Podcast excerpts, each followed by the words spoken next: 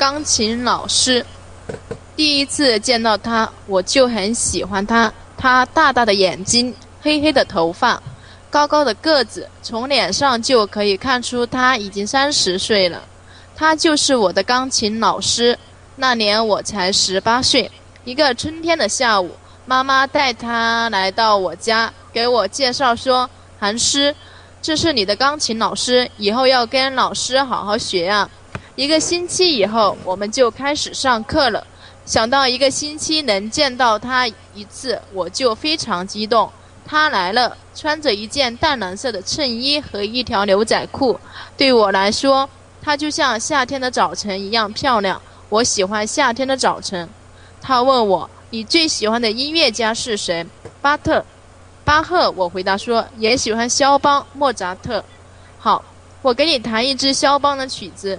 你这么小的年纪，怎么对音乐有这么深的了解？哦，是这样。我奶奶是教钢琴的，从小就教我学弹钢琴。可是她最近身体不好，不能教我了。她给我弹了一支肖邦的钢琴曲，她弹钢琴的样子真让我着迷。后来我才知道，她十五岁就获得了全国钢琴比赛第一名。从二十岁就开始到各国去演出，他到过美国、日本、意大利等国家。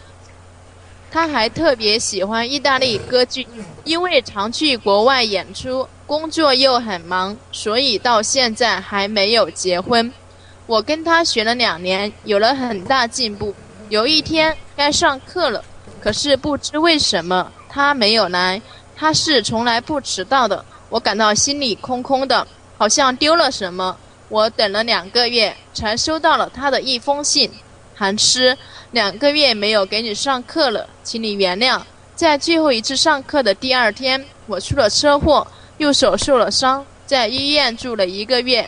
我可能再也不能弹钢琴了。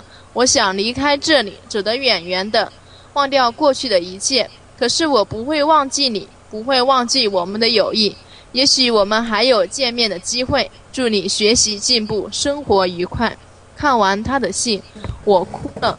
我讲，我永远不会再见到他了。从此，我决定不再学钢琴了。他走了，我再也不要别的老师了。是他教我学会弹奏很多世界名曲，是他教我爱上了意大利歌剧。他是我的老师，我的朋友，也是我最初的恋人。我永远也不会忘记他。